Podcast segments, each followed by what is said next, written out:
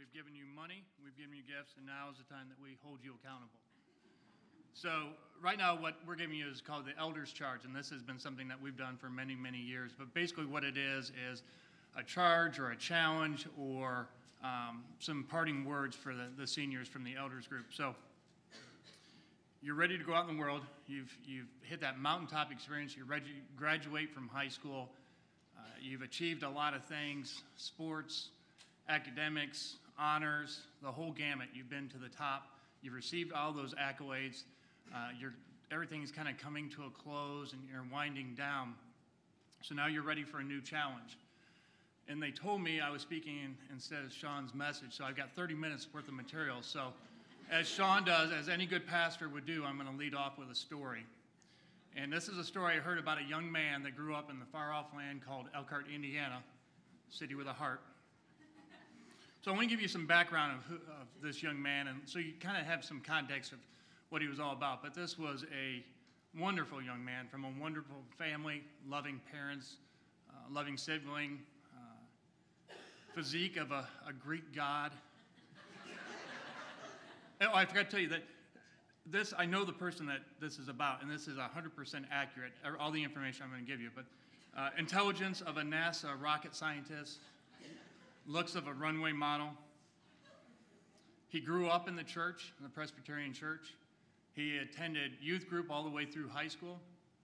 He attended uh, church every Sunday with his parents, uh, was involved in any extracurricular activity with the church was confirmed uh, in high school.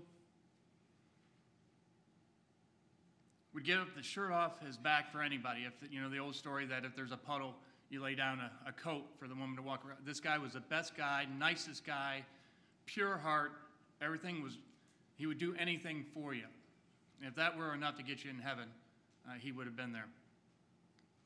To give you a small example of, of how great this man was and how caring and loving he was, he did win the Sigsbee Award winner in Little League for sportsmanship, so I think that's probably tells you a little bit about him.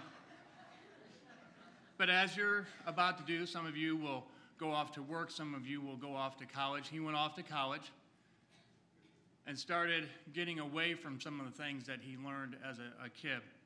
He started becoming affected by his surroundings, and the, the he wasn't affecting the change on the surroundings, the surroundings were actually affecting him gradually forgot those things that were instilled in him, started gradually falling away from church became every other week. Started fading away gradually, so gradually that he didn't really realize what was going on. Grew farther and farther away from the church and things that he had been brought up, grew away from his faith, Church no longer, no longer became an option at a certain point. There's too many things to do. Sunday was not a priority, and God was not a priority in his life. And that continued until, even with a family of his own, a young family of his home. See, at that point, he realized that he was living his parents' faith. He wasn't living his own faith. Everything that he had done up to that point was because of his parents and his parents' faith. He wasn't walking his own walk. It didn't become real until he attended church one Sunday as a 32 year old with uh, two small children. And the sanctuary shrunk down to where he was the only person in that sanctuary when the pastor gave the message. Everybody else disappeared, and the message was for him. At that point, he knew he needed Jesus back in his life. He was baptized, accepted Jesus Christ as the Lord and Savior, and he started walking his own walk. So, the reason I tell you that story is to help you understand some of the obstacles that you're going to face and some of the things that are going to be gradual at first. As often things do, gradual grows into something much bigger, much bigger, and much bigger. So, with that in mind, the elders of Dover have some challenges for you. As you go out into the world, will you affect change in the world, or will you let the world affect change on you? Paul in 1 Corinthians 15, yeah, see, this is what happens when you get old. And this means I'm serious. When I put on my glasses, start listening because I'm serious now. 1 Corinthians 15, 57 through 58 says, But thanks be to God, He gives us the victory through our Lord Jesus Christ. Therefore, my dear brothers, stand firm, let nothing move you. Always give yourselves fully to the work of the Lord, because you know that your labor in the Lord is not in vain. So, the charge that we have for you is when it gets tough out there, and it will, will you change? Will you conform to the world, or will you stand for what you know and wait patiently? And when it gets easy out there, and it might, will you change? Will you remember what got you there? You remember that God is just as in- instrumental in bringing us joy as He is when we are in the middle of a storm? Jeremiah 29 11 through 13 says, For I know the plans I have for you, declares the Lord plans to prosper you and not to harm you, plans to give you hope and a future. Then you will call upon me and come and pray to me, and I will listen to you. You will seek me and find me when you seek me with all your heart. So, the charge we have for you is God was there with you when you're in high school. Will he be there with you in college or work? Will you trust in him as much in the real world as you do in the bubble that we call Dover, Indiana? Philippians 1 9 through 11 says, And this is my prayer, that your love may abound more and more in knowledge and depth of insight, so that you may be able to discern what is best and may be pure and blameless until the day of Christ, filled with the fruit of righteousness that comes through Jesus Christ to the glory and praise of God. And in 2 Timothy 3 14 through 17, Paul tells Timothy to continue in what you have learned and what ha- have become convinced of, because you know those from who you learned it, and how from infant- infancy you have known the Holy Scriptures, which are able to make you wise for salvation through faith in Christ Jesus. All Scripture is God breathed and useful for teaching, rebuking, correcting, and training in righteousness so that the man of God may be thoroughly equipped for every good work. So the charge I have for you is as you learn more about the world, will you learn to will you also work to learn more about God? Mom and dad will not necessarily be there with you every step to look over your shoulder and push you. Will you do it on your own? In Colossians 4 5 through 6, Paul encourages us to be wise in the way you act toward outsiders. Make the most of every opportunity.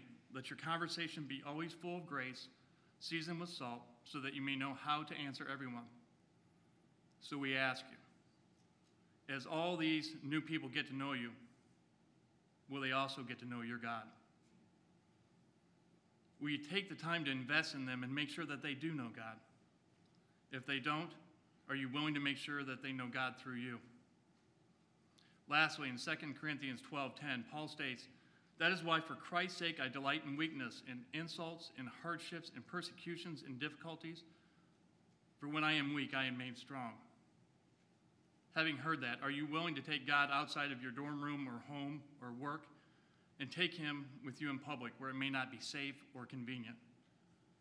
Are you willing to be weak so that he can make you strong? Are you willing to risk some ridicule or harassment so that just one person who needs to hear the gospel will hear it? Will you allow God to use you, even when it may be a little painful, and make you stand out? Will you live out your own faith? And I, in Sunday school, I was telling them, Karen and I, when we were on our trip to Israel a couple weeks ago, learned about a term called oikos. What that is, an extended spiritual family. And we found out that when somebody marries into a family, the, the fiance or husband to be builds a home. My understanding was, I thought it was a way.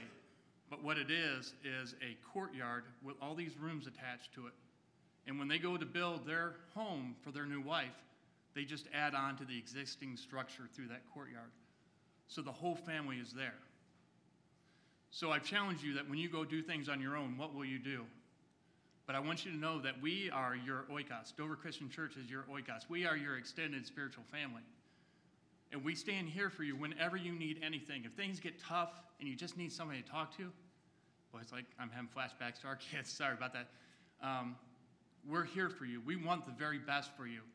And yeah, you may be out there and feel like you're on an island, but you have an oikos back here praying for you, wanting the very best for you, wanting you to be strong, to be able to talk to those people, to be able to share Christ with them.